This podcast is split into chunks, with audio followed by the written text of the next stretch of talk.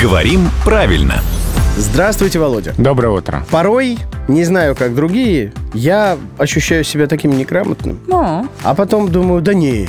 И начинаю ощущать себя таким безграмотным. Потом опять думаю, да, наверное, не. я поняла, на что он набегает. Он неграмотный или безграмотный в его иллюзиях, фантазиях. Как правильно, неграмотность или безграмотность? А В словарях оба слова толкуются одинаково. Это, во-первых, э, неумение читать и писать, а во-вторых, наличие большого количества ошибок. То есть по словарям эти слова, в общем, синонимичны.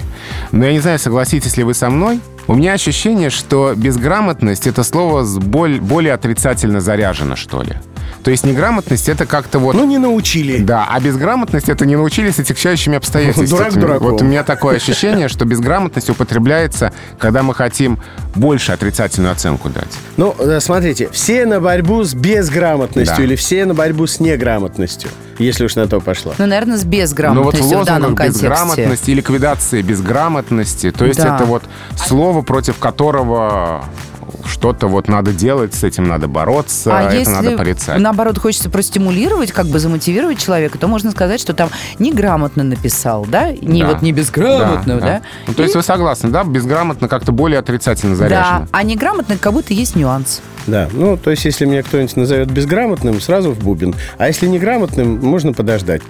Главный редактор «Грамот.ру» Владимир Пахомов дал мне Бубен. и, и свободу поступать именно так.